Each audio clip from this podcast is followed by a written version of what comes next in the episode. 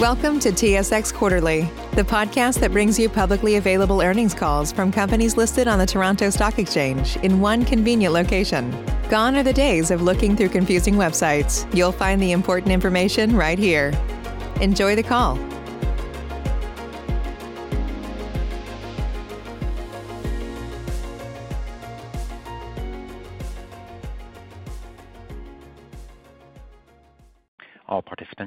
Standing by. The conference is ready to begin. Good afternoon, ladies and gentlemen, and welcome to National Bank of Canada's fourth quarter results conference call. I would now like to turn the meeting over to Mrs. Linda Boulanger, Senior Vice President of Investor Relations. Please go ahead, Mrs. Boulanger. Thank you, operator. Good afternoon, everyone, and welcome to our fourth quarter presentation. Presenting this afternoon are Laurent Ferreira, President and CEO of the bank, Ghislain Parent, Chief Financial Officer, and Bill Bonnell, Chief Risk Officer. Also joining us for the Q&A session are Stéphane Achard and Lucie Blanchet, Co-Heads of P&C Banking, Martin Gagnon, Head of Wealth Management, Denis Girouard, Head of Financial Markets, and Jean Dagenais, Senior VP Finance. Before we begin, I refer you to slide two of our presentation, providing National Bank's caution regarding forward-looking statements. With that, let me now turn the call over to Laurent. Merci, Linda, and thank you everyone for uh, joining us. It is a pleasure for me to be speaking with you on my first earnings call as the bank's CEO. Over the last 23 years, I've had the privilege of working alongside great people at National Bank. I am proud of our culture, our employees, the relationships we've built with our clients, and our constant focus on value creation. It is with excitement and a great sense of responsibility that I, along with our management team, will lead the bank. On a personal note, I want to sincerely thank my predecessor, Louis, who retired after 15 years as our CEO. Louis' leadership will have a lasting impact on all of us, the industry, and the broader business community. Moving on to our results. This morning, we reported a strong fourth quarter, capping off a great year for the bank. For fiscal 2021, pre-tax, pre-provision earnings were up 12% year-over-year, reflecting superior loan growth, strong client asset growth, and the resilience of our capital markets franchise. Our performance demonstrates the strength of the bank, supported by our culture, the strategic positioning of our businesses, and our discipline. The bank generated an industry-leading return on equity while maintaining strong capital levels and prudent credit reserves. Our credit quality remains strong, and our portfolios have performed very well since the beginning of the pandemic. Regarding capital deployment, our strategy has always been driven by discipline, and that remains unchanged. Our number one priority is to generate strong organic growth while maintaining solid capital levels. We continue to see strong momentum in our businesses in this regard. Following OSFI's announcement on November 4th, this morning, we announced a 23% increase to our common share dividend. Our objective was to reset our dividend towards the lower end of our medium-term payout target range of 40%-50%, in line with historical practice. Following this increase, we remain committed to delivering sustainable dividend growth to our shareholders, demonstrating our confidence in the earnings power of the bank. We also announced our intention to launch a normal course issuer bid, providing us with the flexibility to buy back common shares as appropriate. As communicated in the past, we view buybacks as a complement to organic growth, not as a substitute. National Bank has a strong record of delivering superior value to its shareholders over time, and that will remain a key focus going forward. Turning now to the performance of our business segments for fiscal 2021. P&C Banking had a very good year, with PTPP up 10%. Our performance was characterized by strong volume growth on both sides of the balance sheet. We expect the strength in residential mortgages to continue due to factors such as the imbalance in the housing market, labor market recovery, immigration picking up, the low interest rate environment, and strong household balance sheets. On the commercial banking side, we experienced particularly strong growth in residential insured commercial real estate in 2021. Looking forward, we see good momentum with broad-based pickup in several sectors. Wealth management delivered solid results in 2021, with PTPP up 22% from last year.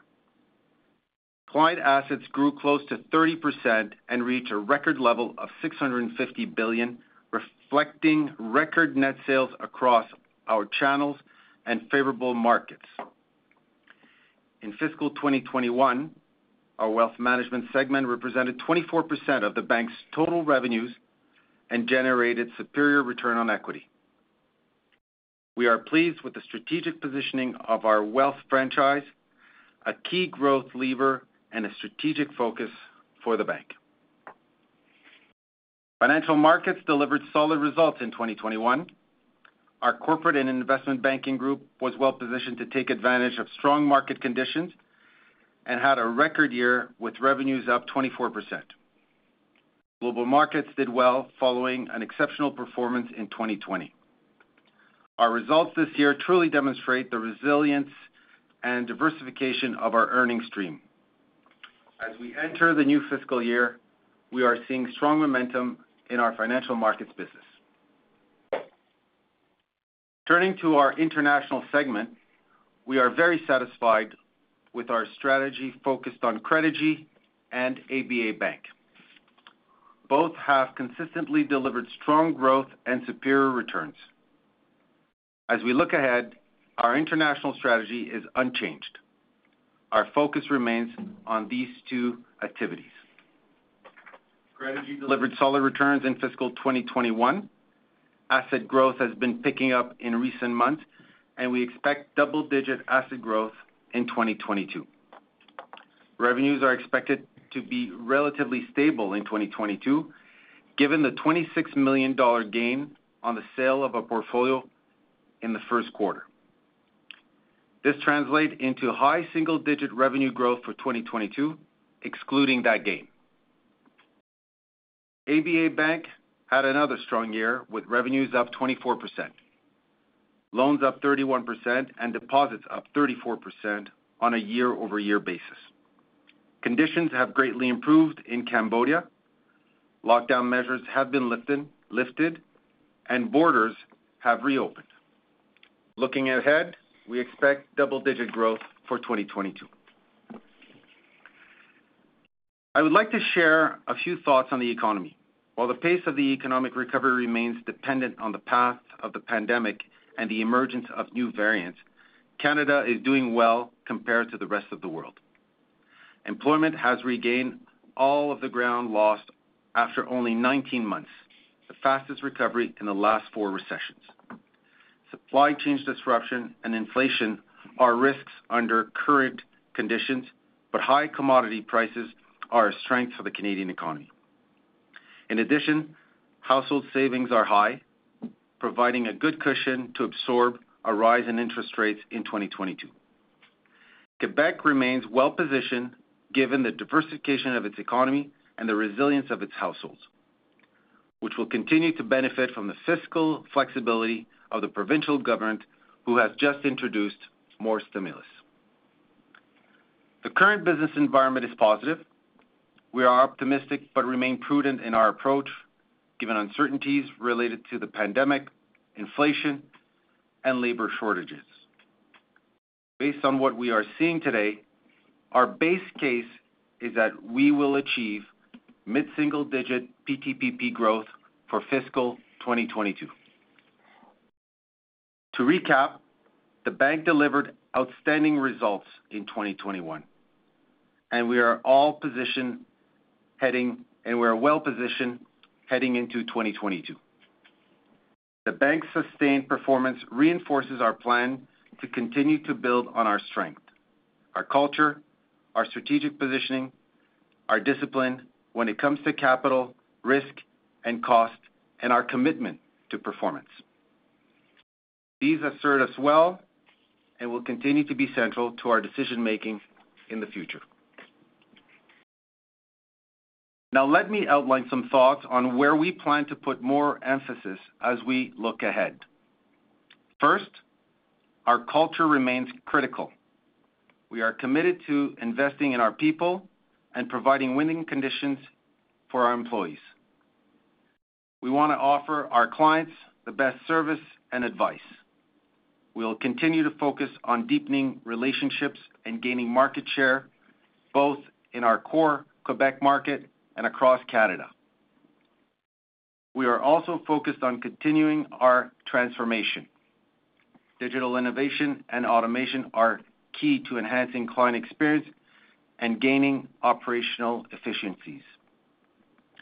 As we continue to grow all our segments, we are looking to further leverage our wealth management and commercial banking franchises. We like our strategic positioning in these businesses, as well as their growth potential. We believe in collaborative models between our businesses, and our plan is to do more in the coming years in all of our client segments.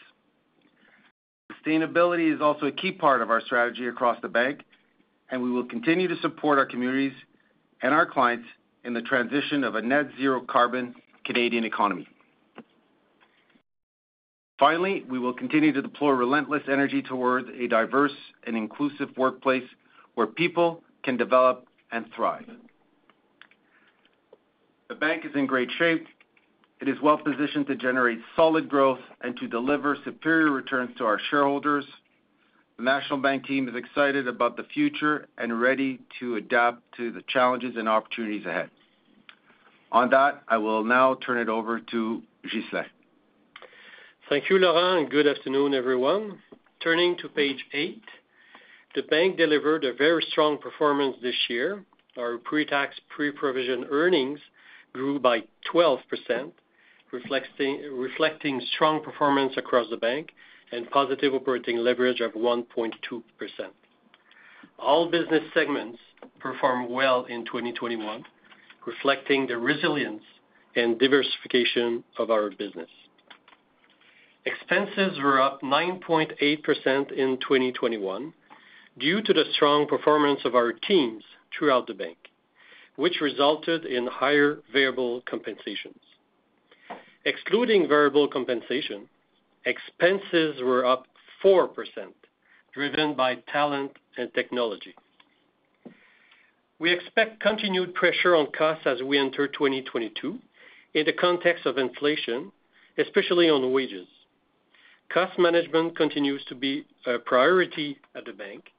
Over the past five years, we have improved the efficiency ratio by more than 500 basis points, and over the same period, we delivered positive operating leverage every year. The entire management team remains highly committed to transformation and long-time disciplined approach to cost management. Looking ahead, we are confident that we can achieve positive operating leverage in fiscal 2022. However, operating leverage may be pressured in the first quarter due to the timing of certain expenses and a low expense level in Q1 of last year. We continue to move forward with our transformation in 2021 as we adapt to the changing needs of our customers and reinforce our culture of change and operational agility.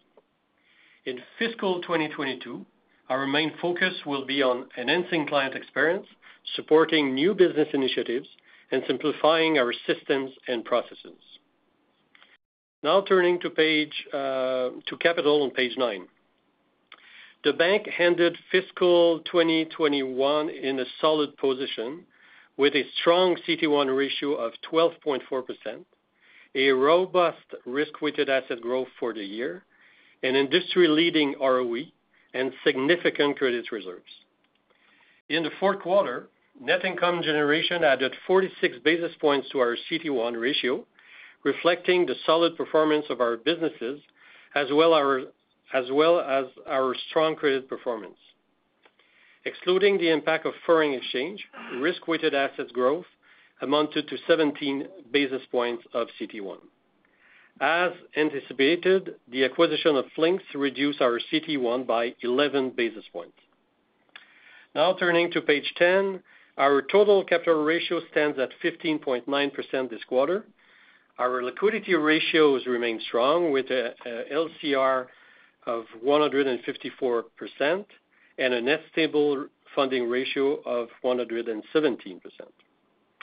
The bank delivered an outstanding performance in 2021.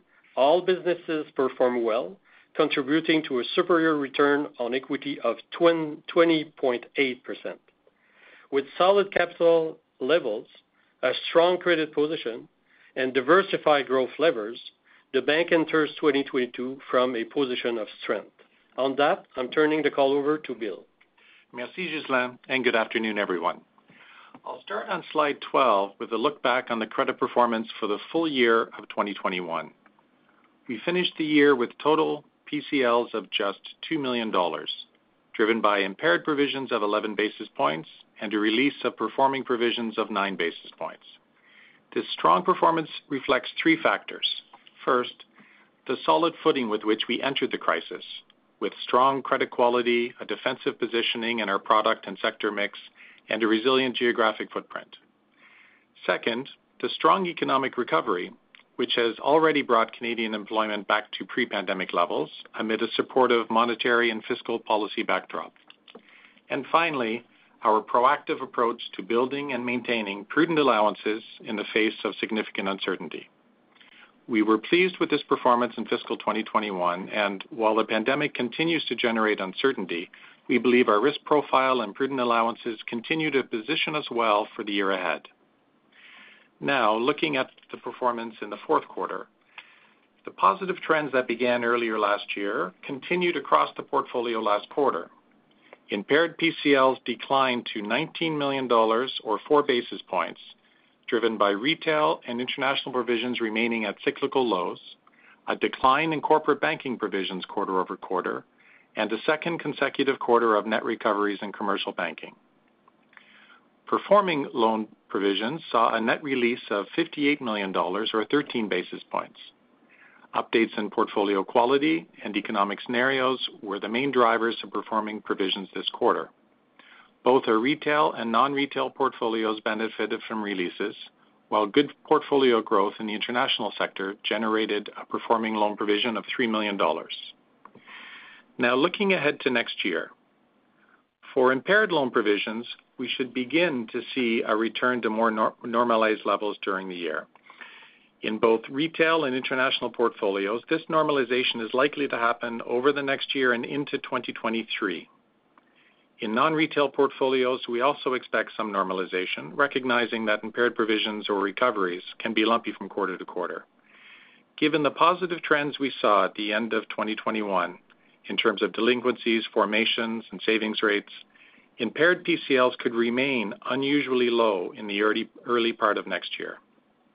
For the full year of 2022, we are targeting a range in impaired PCLs of 15-25 basis points and currently expect to be towards the bottom part of that range. Our performing loan provisions should continue to be driven by changes to macroeconomic scenarios, portfolio growth, and migration. Absent a significant deterioration in the macroeconomic outlook, we would expect additional releases from our performing allowances next year. Turning to slide 13, our total allowances for credit losses declined by 70 million dollars quarter-over-quarter and remain about 52% above the pre-pandemic level. Performing loan allowances declined by 59 million dollars, taking our cumulative release to 38% of the performing allowances we built during the pandemic. The remaining 879 million dollars provides strong coverage of impaired PCLs. Impaired loan allowances declined by 9 million dollars quarter-over-quarter and provide good coverage of gross impaired loans. On slide 14, we have provided some key metrics that demonstrate the adequacy of our allowances. We remain very comfortable with the prudent level of our allowances. Turning now to slide 15, our gross impaired loans declined to 662 million dollars, or 36 basis points in the quarter. Total formations also declined, driven by net repayments in the commercial and corporate loan portfolios. Both GILs and formations are well below the pre-pandemic levels, so we could expect some normalization next year and into 2023. On slide 16, the mix in our Canadian RESL portfolio remains stable, with 33% being insured and 54% being in the province of Quebec. In the appendices, you'll find further information on our loan portfolio and market risks. In conclusion, we have been very pleased with the performance of our loan portfolios this year. We recognize that uncertainty remains in the future path of the economy. However, our disciplined approach to risk, our portfolio's defensive positioning, and our prudent levels of allowances, we are very confident that we're well-positioned to continue delivering strong performance in the year ahead. On that, I will turn it over to the operator for the Q&A. Thank you. We'll now take questions from the telephone lines. If you have a question and you're using a speakerphone, please lift your handset before making your selection. If you have a question, please press star one on your device's keypad. You may cancel your question at any time by pressing star two. Please press star one at this time if you have a question.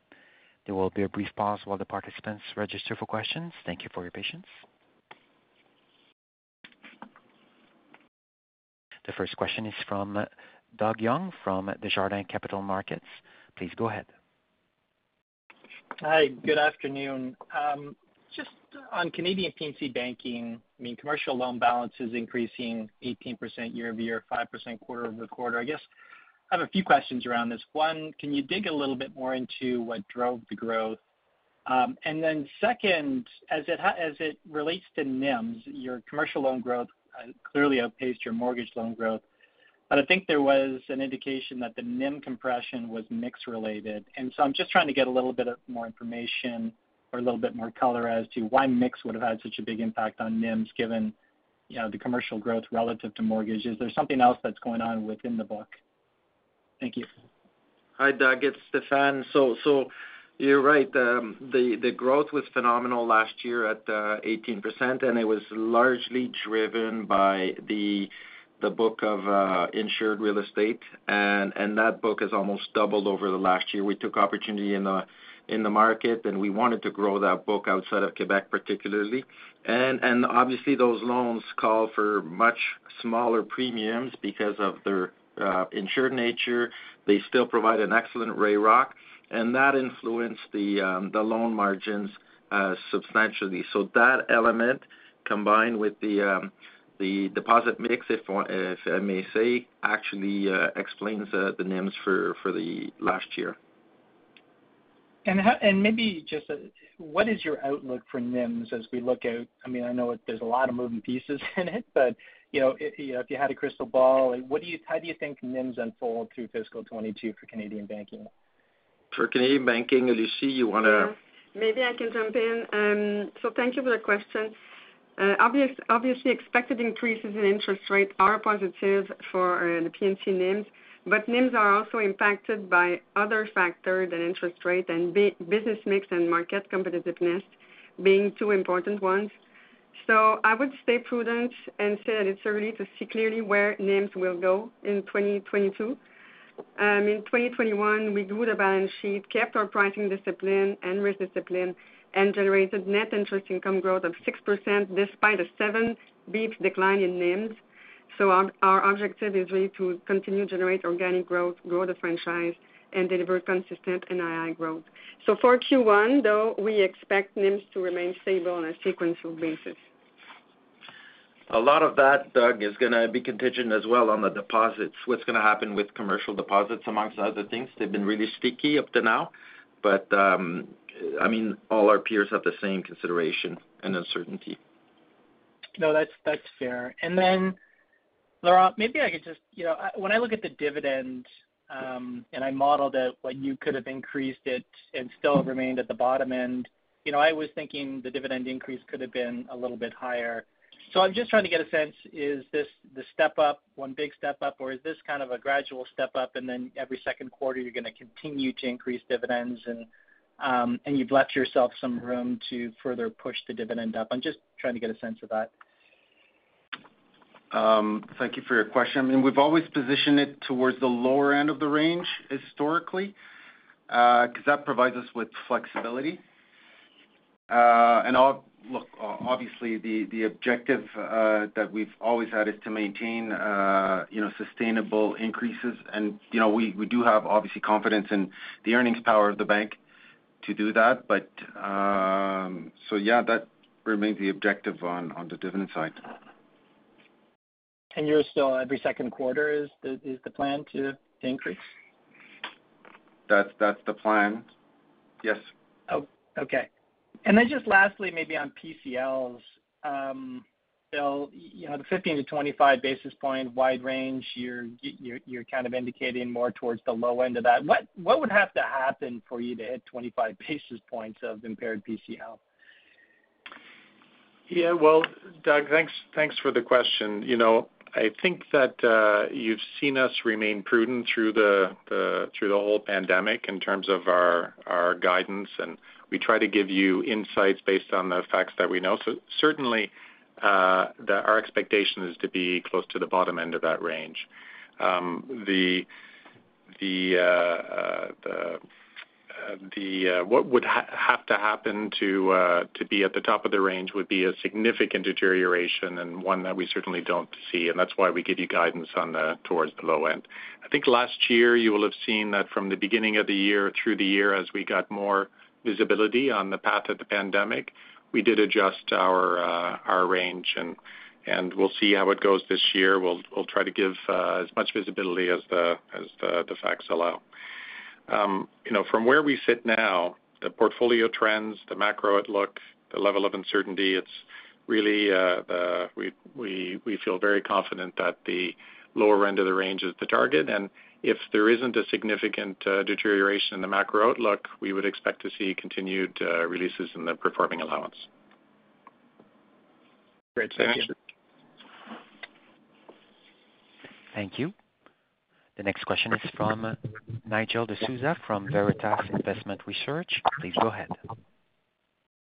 Uh, thank you. Good afternoon. I wanted to follow up on the line of questioning on your allowances. Know, I'm wondering why you haven't been more aggressive in releasing uh, the current performance allowance. The reason I ask that is when I look at your disclosure on 100% weighting to your base case allowances, it's closer to 600 million. Uh, when I look at the 100% weighting to the pessimistic, it's closer to 1.3 billion. Your current allowances are somewhere halfway in the middle between your 100% base and 100% pessimistic, which suggests a fairly higher or substantial weighting to the pessimistic scenario, and that's one with lockdowns and double-digit unemployment and negative real GDP growth. So I'm just trying to get a sense of, uh, do you actually think that's a possible outcome where there's material risk of probability of that happening? And maybe you can explain why you're still apparently uh, holding those higher reserves and uh, weighting the pessimistic scenario higher. Yeah. Thanks, Nigel. I think I'll just go back to my comments from last quarter, which were that we haven't been through a pandemic cycle before, and the in this environment, uncertainty remains high, uh, so we wanna remain prudent. Save a little more this month. Chime checking accounts have features like fee-free overdraft up to $200 with SpotMe and no monthly fees. Open your account in minutes at chime.com slash goals 24. Banking services debit card provided by Bancorp, BankNA, or Stride Bank N.A. Members FDIC. SpotMe eligibility requirements and overdraft limits apply. Save big on brunch for mom, all in the Kroger app. Get 16-ounce packs of flavorful Angus 90% lean ground sirloin for $4.99 each with a digital coupon. Then buy two, get two free on 12 packs of delicious Coca-Cola, Pepsi, or 7UP, all with your card. Shop these deals at your local Kroger, less than five miles away. Or tap the screen now to download the Kroger app to save big today. Kroger, fresh for everyone. Prices and product availability subject to change. Restrictions apply. See site for details.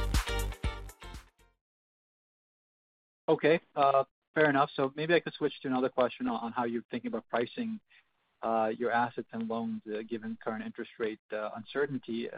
You know, I ask that because, you know, yields, bond yields for government bonds, for example, are probably reflecting interest rate hike expectations. Uh, and the spread. You see that in the spread between the variable rate and the fixed rate for mortgages. So how do you think about pricing your your products in this environment where there's considerable interest rate uh, uncertainty? Are you are you waiting more on the policy rate pathway to have some visibility, or are you uh, looking at what the market yields are telling you?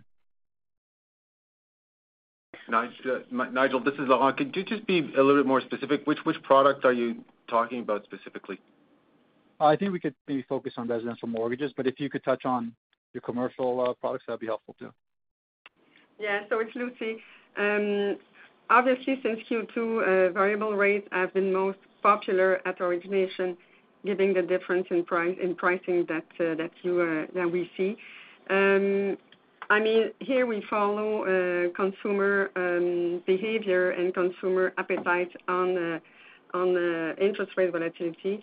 And with what we see right now, it's also a positive on the margin side.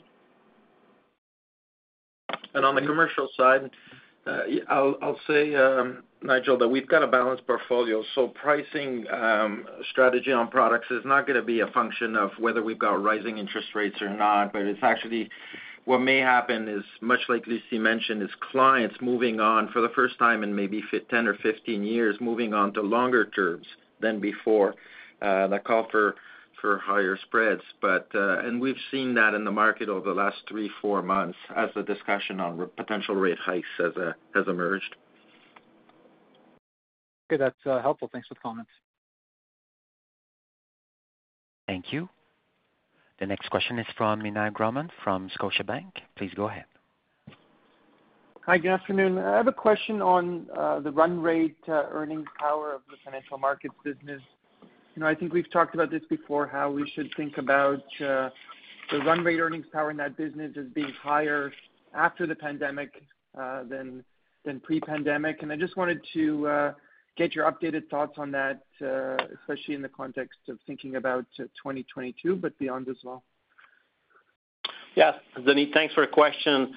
Uh, as you see, you know, looking forward is, it's always, you know, more an art than a science. But what I can say right now is that, you know, for CIB, we saw 2021 was a record year for us, okay? Reaping the benefits of the past investment. We expect the activity level to remain elevated.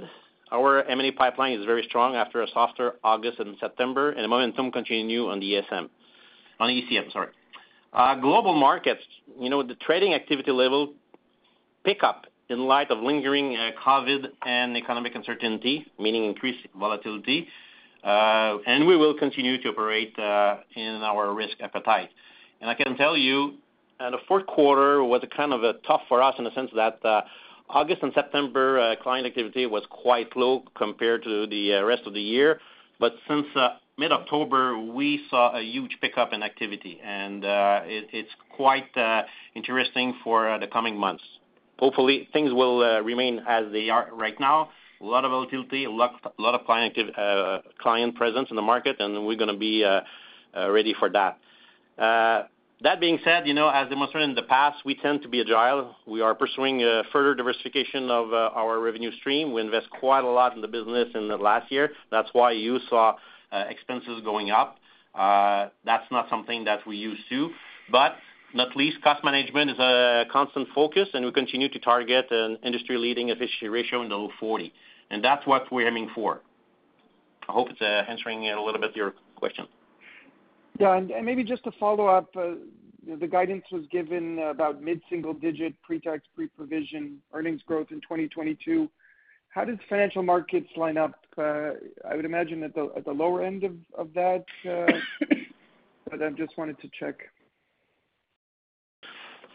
Well, it's probably in the middle of that, same as the bank, you know. Mid-single digit. This is what we're aiming for on a constant basis, I would say. Some years is better, some other years is less, but that's what we're aiming for. And and just broading that out broadening that out into the other business segments, how does that pre-tax, pre-provision earnings uh, guidance look for the P&C business and for wealth uh, and for the specialty finance business? Uh, look, in terms of being above or below? Meny, it's it's Laurent. Um, look, I'm not prepared to go into specifics into each and every business, but I think overall, uh, the fact that we we gave some guidance here uh, means that we're we're quite positive in all of our businesses uh, for next year. You know, P&C, we see we still see some good momentum on on mortgages. Um, you know, we're we're seeing a bit of a pickup in cards with discretionary spend going up. And the commercial lending uh, uh, trends that you've seen uh, are still still strong. Um, wealth, you saw our performance this year. That momentum is still there. Um, you know, I think Martin has always indicated in the past that, you know, we target double-digit earnings growth. That hasn't changed in our wealth business. You just heard from Denis on our financial markets business. And as for the international, we're we're very well positioned. We have, um you know, ABA in a uh in an economy uh that's a high growth economy. We expect double-digit growth in 2022 for ABA. And uh for Credigy, well, we have very good visibility on asset growth, so it should be also a good year for Credigy. Thanks, Laurent. You know, we always try and get more. I'm just trying to basically understand, you know, which businesses are gonna drive that number and which are gonna lag. But, uh, I understand. appreciate the detail. Thank you. The next question is from Paul Holden from CIBC. Please go ahead. Thanks. I wanna go back to the uh, mortgage conversation. I guess the specific question I wanna ask is, did competitive forces at all play a role in the lower NIM this quarter, and particularly the impact it's had on the uh on new mortgage originations? Yes, it's Lucie. Um, so we all know that the mortgage business is probably one of the most competitive one. And uh, sometimes navigating in that environment, like Denis said, is half art and half science. Um, what we see, uh, what's important for us is to send a consistent message to our stakeholders on our price positioning and avoid stop-and-go messages. So our strategy is not to lead with price, but be more of a smart follower with a competitive positioning for our clients. So we've seen some peers with superior mortgage growth being more aggressive since last summer, but we always try to remain very disciplined uh, on our approach, as you know. Um, so in the past quarter, we've seen some margin compression due to competitiveness for sure, but also in the last two quarters, there's been some lag between cost of fund increase and increases in client rates. So there's a bit of that uh, of what we see right now. Understood. Uh, that's helpful. And then I also wanna follow up on uh, earlier discussion around the growth in business deposits and the impact that that's having on NIM. So I guess the first question there would be what factors could um, reverse the growth in business deposits? Is it simply um, business customers getting more comfortable with the macro environment and starting to invest again, or maybe there's other factors at play? And then Two, if those deposits do reverse, should we simply think about that as positive to NIM, but perhaps a net negative to NII uh, overall? Thanks, Paul. The first element, yeah, the use of these deposits and any potential reduction would likely come firstly from yeah, positive outlook from Canadian businesses reinvesting. And um and the second element, obviously, we can't uh we need to highlight as well the supply chain issues. So a lot of Canadian businesses Uh, are not investing in their working capital the way they should be at the level because there's not availability as it should be. And we're seeing that as well on the drawings in the up in the operating lines of credit. It's starting to creep up over the last two or three months, but it remains very low relative to normal pre-pandemic levels. So I think the deposits and drawings on HELOCs will go hand in hand. While one will go down, the other one will go up. Uh, that's the first element. And with regard to the impact on the NIM, it's been largely liquidity premiums on deposits that affected the NIMs in the last year.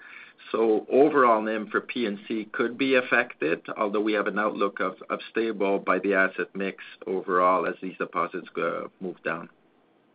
Great. That's helpful. Thank you. And final question from me is with respect to inflation. Again, something that's already come up in this call, but just curious, is there a risk at all to your PTPP um, guidance and expectation around operating leverage if wage inflation accelerates more than any of us would expect? Or are there offsets in the expense base that you could use to offset that type of scenario? Uh, this is Laurent. Um, Overall, uh, you know, we view the, uh, you know, a little bit of inflation and obviously increases in interest rates, uh, fairly good for our business this year. Um, now, I think what's important is the mindset that you have around the table here in terms of discipline on cost at all times, Uh, also a mindset that, you know, constantly what uh, delivers uh, positive operating leverage year-over-year. So you could see from time to time, you know, timing issues, which could be the case at the beginning of the year. But, I mean, we're fairly confident at this point in time, I would say, in terms of, you know, inflation anticipation and our business growth. And, you know, obviously we're very focused uh, on building our businesses. And on that, as I mentioned before, uh, we feel pretty confident and uh, our outlook is positive in terms of revenue growth. Okay. I'll leave it there. Thank you. Thank you. The next question is from Scott Chan from Canaccord Genuity. Please go ahead. Thank you. Good afternoon. Um, so wealth management is now, you know, a larger portion. I think you said it's 24% of earnings. And then just digging down a little bit uh, on the revenue side, uh, when I look at fee-based revenue, which is a large portion of the revenues, is it fair to say a lot, most of that line item is based on assets or asset growth or market? Um, Hi, it's Martin here. Uh, thanks for the question. Uh, you're right that uh, fee base is uh is an important source of revenue. I always say that looking at AUA and AUM is the key driving indicator for this. And um you know, the balanced portfolio was up about 17%. And you see how much we grew AUA and AUM. So that gives you a very good indication of uh, how uh, we've performed and how we have uh, gained market share in many of our businesses in 2021. and We're really happy about that performance. And just to follow up, so your fee base was up 21% year-over-year, annual, and your AUA and AUM was up 28 and 34%. And you set a record net sales, and I can kind of see that uh that chart that you showed. Um can you can you kind of describe what your, maybe not secret sauce, but why why you've been outperforming, you know, other other financial institutions in terms of wealth management and asset management? I think you called out distribution, but if you if you've got anything else, that'd be helpful. Thanks. I think there's a there's a long explanation to this, but um, the industry focuses a lot on AUM, uh, whereas we have a very large AUA business. Um and and for us, the uh, the AUA is key. And um you know, there's a lot of uh, differences in basis point you can capture, um, as there are different types of AUM and different types of AUA, but it's it's a mix of all of this that explains you know, the variation. But but overall, we're gaining market share. NBF is doing exceptionally well, growing their AUA. Uh, it's been a really really good year. Um, NBIN keeps uh, keeps uh, producing amazing numbers. So those two businesses are the main drivers of our AUA. And on the AUM front, uh, yeah, record net sales. Uh, we've uh, distinguished ourselves if you look at many different um, numbers, like Investor Economics or so on, and um, we're doing really well there too. Okay. Thank you very much. Thank you. The next question is from Gabriel Dechaine from National Bank Financial. Please go ahead. Good afternoon. Just want to go back to that uh, PTPP guidance. Um, I know I don't want to go into too much detail on segmented views, but just maybe more of a seasonal view, similar to the comments Ghislain made about uh, operating leverage maybe being a bit softer in Q1 uh, due to the timing of expenses. Is that going to be reflected in maybe a ramp-up of PTPP growth over the course of the year, or uh or what? Well, Gabriel, this is Ghislain. So uh, what I mentioned is you probably remember that in Q1 2021, uh, that was, uh, I think, in terms of expenses, our lowest quarter of the year. And we had probably one of the best quarter in terms of revenue of the year, mm-hmm. So especially because of the gain of Credigy. So, of course, we should not expect the same kind of PTPP in Q1 this year. Uh, but if you look at 2020 uh, but the rest of the year should be better than Q1. But Q1 would be a challenge, I would say. Right. Even though, I mean. Sorry, go ahead. No, no, it's okay. It's okay. I was just saying like, your comments on operating leverage uh, applicable to PTPP as well. Um, then a question about the Flinks, actually. You know, what does this you know, uh, enable for the bank uh, strategically uh, or as we you know, are heading down in the future anyway to an open banking system in Canada? You know, what what advantages of being bank-owned does that uh that business have? Uh, generally, what does it provide you in that sort of environment we're heading to? And then what are the advantages, if any, of being owned by a bank or maybe? Gabriel, I'll uh, start. Um, maybe it's a bit early also, but uh, I'll go back to and I think I answered that question in the last call. Um, for us, it's um, a positioning in the fintech market. It's more of a fintech play. Um, uh, Flinks is a data aggregator that provides services to over 250 fintechs in the Canadian market and the U.S. market.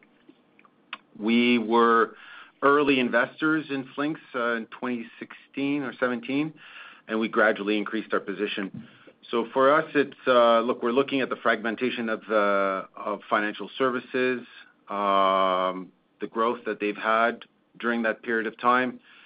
Um, so we obviously think that there's uh, more potential going forward, given that uh you know that fragmentation has really increased in the U.S. and could potentially increase more. Um, so it's more right now uh, uh you know an option mm-hmm. um, that we have. Maybe I can add to that, uh, Laurent. So Gabriel, for sure, the open banking discussion, it's still at its infancy in Canada, but it is happening out there. It is there. Um, so uh, Flinks, being the main data aggregator in Canada, is also very well connected with the fintech, the current fintech ecosystem that is out there. So uh, certainly, the Flinks acquisition uh, gives us opportunities and also options from an IT perspective. I mean, it's, I don't want to Uh, overblow it or anything, but I did get a few investors asking about that today, so. All right. Thanks.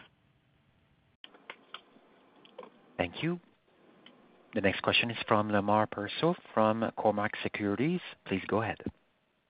Uh, thanks. I just have a point of clarification uh, for Laurent. Laurent, I think I heard you mention that you're expecting double-digit growth at ABA. Just just to be clear there, are you referring to earnings growth or something else like loan growth? Um, well, uh, this is Ghislain here. I can answer that. Uh, so just before to go there, um, you know, um, so we have very positive uh, things to say about ABA, especially the country Uh, with the pandemic. So as uh, Laurent mentioned you know, at the beginning, there's uh, no lockdowns anymore. Borders have reopened, and there's no more quarantine for fully vaccinated travelers, so which is a very good news, especially for the tourism sector. Um, and another good point also is manufacturing, retail, construction sectors are almost back to where they were before the pandemic. Uh, which is once again a very good thing. And Cambodia recently signed a free trade agreement with Asian countries, including China. So we think that it could be positive for Cambodia, uh, for the Cambodian economy in the coming years. So uh to um, go to your question, uh, we see very good momentum for ABA in the in the coming years and especially for 2022. We expect another year of double growth, uh, double digit growth in terms of loans, deposit revenues, and also net income. Okay. Okay. That answers that. And then, you know, one thing that really stands out, just sticking with ABA, is the significant decline in the efficiency ratio. It went from the low 40s to the mid-30s in 2021. So could you talk a bit about what drove that improvement, uh, and how is it expected to trend over time? Then I guess, uh, maybe some comments on the earnings power of guys looking out not just 2022, but even beyond then. I guess where I'm going at is, you look at the start of 2020, earnings are in the 40 million-50 million range a quarter. Mix ratio is in the low 40s. We go through COVID, the efficiency ratio drops to the low 30s, and earnings have gone up to the 70s. You know, I'm just thinking about, you know, what's the outlook for for ABA specifically?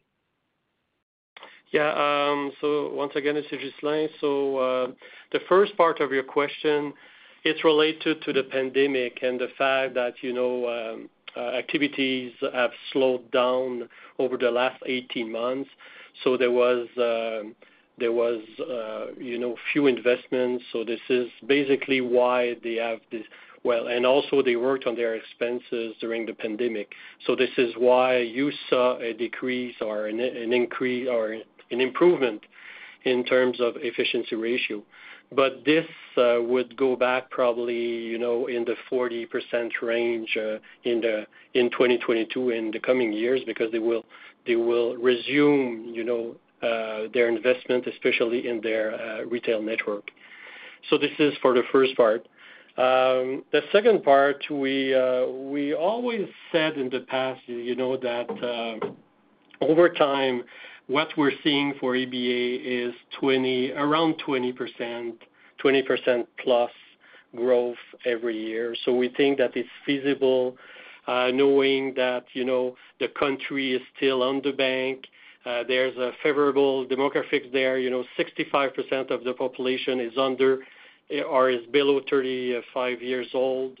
So uh, we think and the country is very well positioned in Southeast Asia. So we think that it's feasible. And uh, uh, I think that the 20% that we gave before still holds um, for the future at this point of time. Great. Thanks. That's it for me. Thank you. The next question is from Darko Mihelic from RBC Capital Markets. Please go ahead. Hi. Thank you. Good afternoon. Uh, I think I'm gonna start with a philosophical question for Laurent. Um, like your first quarter as a CEO, I would have never expected a big change in anything. So um this really is aimed at uh, the moratorium on emerging markets. And what I'm just curious about is, you know, um, do you just generally do you generally like that business? Uh, you know, do you have a team of people scouring emerging markets for opportunities? Um, do you ever see um, a point in time where you would reverse course and remove that moratorium? Just wanna understand sort of your mindset um, when it comes to the emerging markets business and capital deployment there. Thank you for your question, Darko. I mean, I think I was pretty clear in my um my script. Um we have we have a team that manages obviously our our investments, but it is currently not a priority to uh to invest outside of our current investments. So we're we're very happy with, as I mentioned, our uh our ABA franchise, Uh, obviously Credigy as well. And uh the focus is really on uh on ABA uh, outside of uh, Credigy to to really you know keep growing our bank in Cambodia, solidify our position there. Um, but you know, in the near future, there's definitely uh from on my side and the the management team, there's no intention on uh on investing abroad at this point in time. Okay, but I'm gonna press you a little bit on it, and the question is why? So, you know, I understand that right now you may not wanna do it, but you've got a team scouring. Um, There could be great opportunity. I just want, I'm just trying to understand the mindset. It's it's a question of focus. Um, You know, if you you just heard Ghislain talk about the potential growth for ABA, so we wanna make sure that we, you know, grow that, uh, uh, the the ABA Bank uh, prudently, that uh, you know, we make sure that we um, follow that growth as it go through economic cycles, potentially. Uh, so that's really where our mindset is. Uh, and as you heard it on, you know, as I talked a little bit about, you know, the future, you know, one of the things that where we see a lot of potential is actually here in Canada and our domestic franchise. So we wanna also put, you know, more emphasis in terms of growth in some of our businesses in Canada. Um, so you could keep challenging me. I have no problem with that. But uh, our uh, I think we're very comfortable with uh, our current business mix. You know, the strategic choices that we've taken within those business mix, we're very, very comfortable with that. You know, we're gonna remain disciplined in terms of capital allocation, risk management, cost control. You know, and we're gonna commit to performance as we always did.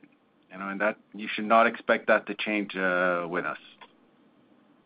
Okay, great. Thank you for that. And I just wanted to sort of switch gears a little bit. One of the things, and again, I've only got three banks to compare against so far, uh, with respect to Q4.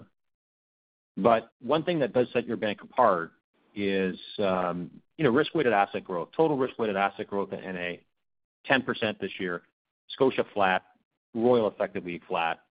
Um, now, one of the things that we saw at the other banks, though, is there were opportunities for modeling, sort of updates, changes. Uh, are there any opportunities like that for NA at all, um, as you see? Uh, maybe this is a question for Bill or for Ghislain. But, um, is there any opportunity for model updates, parameter updates, any sort of help on the risk-weighted asset side? Because, you know, 10% growth in this year, I can only imagine as the economy takes flight, Um, how much RWA growth you could achieve, unless, of course, there are opportunities to reduce uh, RWA density. So thanks, Darko. Maybe I'll start off. It's Bill, um, and if Jean or uh, Ghislain has any follow-ups, they can add in. But thanks for pointing out. We were really pleased with uh, the growth in RWA coming from the growth in organic business, and that includes commercial banking, includes financial markets, both on the lending side, but also on the risk management products and the derivative side. So so lots of client activity, growth in the franchise, franchises generating uh, uh, increases in RWA. And I'll point out uh, as well that that happened with a with a superior ROE. So the opportunities to grow organically, loan growth RWA at at really, really good ROE levels, Uh, we uh, would like that to continue into the new year. So certainly there are always potential opportunities with data refinement and model updates that could give uh, some tailwinds to the RWA calculations. However, um, I don't have anything to signal, and I'll just remind you that given uh, the results that we've seen on the revenue side and the risk-reward uh, equation on that RWA growth, we don't see it as an impediment for continuing the future growth. Does that answer your question, Darko? Yeah, that's great. Uh, thanks very much for that, Bill. Thank you. As a reminder, you may press star one if you have a question. The next question is from Sohrab Movahedi from BMO Capital Markets. Please go ahead. Yeah, thank you. Actually, maybe I can just pick up uh, where Bill left off there. Um, when or when you and Darko, I guess, uh, left off there. When you, uh, Bill, when you give us this outlook on impaired PCLs, for example, you give it to us in basis points terms, what sort of loan growth is implicit in that guidance? You're looking at the denominator, I suppose, Yeah. of that calculation. Yeah. Yeah. Given the, thanks for the question, Sohrab, but the the the denominator, the delta in the potential delta in the denominator isn't the biggest, certainly factor in that uh that equation. It's really how I would uh how I would frame the 15-25 basis points is if you think historically pre-pandemic, we were within that 15-25, mainly on the top end of the of the range. Uh, during last year, we were below that 15 basis points. We ended up with 11 basis points. And our discussion looking forward is we think we'll be at the low end of that range. Uh, uh, and at some point in 2022, 2023, we should get back into the normal run rate in pre-pandemic. Uh, the the variability or the uncertainty in terms of the macro environment is uh, certainly got more of an impact than the denominator of the calculation. Okay. When you combine that with, um, you know, with how the performance kind of allowances may also contribute to the total number, I think if I read your message correctly, you know, there could still be some performing allowance releases. That's correct. And I guess what I'm trying to get a feel for, Bill, and I think, uh, you know, um, in quarters past, uh, you guys have been pretty clear that you're comfortable growing into your allowances. I'm just trying to kind of get a sense of, you know, how much of that guidance implicit in your kind of performing is like, are you growing into it or are you releasing it? I guess I'm trying to figure out how much of it, how much is happening in each one of those buckets. Uh, maybe both, uh, Sohrab, uh, is the is the uh I think probably the fuller answer. Both. I think we saw um, even in the fourth quarter, we saw growth in performing allowances from international as growth in the assets were quite strong. Um, and yet we had, uh, excuse me, releases from the performing allowance. I think if you look at the the coverage ratios, kind of indicators about how the adequacy of the allowances that we have, I think that you can see there is room for both growth in the in the balance sheet and uh and as uncertainty is removed and gets smaller, certainly uh, some some uh, releases coming from those allowances as well. Does that help, Sohrab? Okay. Maybe that's helpful. Yeah. If I can just come, I know we're over time, but if I can just come at it from a slightly different angle here. Laurent, you mentioned mid-single digit pre-tax, pre-provision growth at the total bank level. What sort of balance sheet growth is implicit in that assumption? I think it's around 7%. Okay. Sohrab, just just uh one one further addition as I see uh, now a little where you're you're going. The nature of the growth is important as well. Uh, just like for RWA, growth in in residential mortgages that doesn't have the same uh the same consumption or insured real estate in Stéphane's world. So it does depend on the nature of the growth in terms of the, you know, you think about risk density, you can think about ECL density as well. Perfect. And can you just remind us what's ABA's market share in Cambodia? Well, uh, Sohrab, this is Ghislain. Well, it depends uh, on the products, but uh, they are third. They are the third bank, you know, in terms of asset size in Cambodia. But for some um, digital products, they are either second or first. Ghislain, am I right that a few years ago when you had uh, uh, a ABA kind of discussion uh, with the investment community, they would have said they're probably ranked fifth in market share by assets? Yeah. Yeah. I think that when we first invested in ABA, they were like seventh or eighth. At the moment of the Investor Day, they were fifth, and now they're third. Thank you very much. Thank you. There are no further questions registered at this time. I would like to turn the meeting back over to Mr. Ferreira. Well, thank you very much, uh, everyone. Happy holidays to all, and uh, we'll uh, speak to you next quarter. Thank you. The conference has now ended. Please disconnect your lines at this time, and we thank you for your participation. When you need mealtime inspiration, it's worth shopping Kroger, where you'll find over 30,000 mouth-watering choices that excite your inner foodie. And no matter what tasty choice you make, you'll enjoy our everyday low prices, plus extra ways to save, like digital coupons worth over $600 each week. You can also save up to $1 off per gallon at the pump with fuel points. More savings and more inspiring flavors make shopping Kroger worth it every time. Kroger, fresh for everyone. Fuel restrictions apply. Save big on brunch for mom, all in the Kroger app. Get 16 ounce packs of flavorful Angus 90% lean ground sirloin for $4.99 each with a digital coupon. Then buy two get two free on 12 packs of delicious Coca Cola, Pepsi, or 7UP, all with your card. Shop these deals at your local Kroger, less than five miles away. Or tap the screen now to download the Kroger app to save big today. Kroger, fresh for everyone. Prices and product availability subject to change. Restrictions apply. See site for details.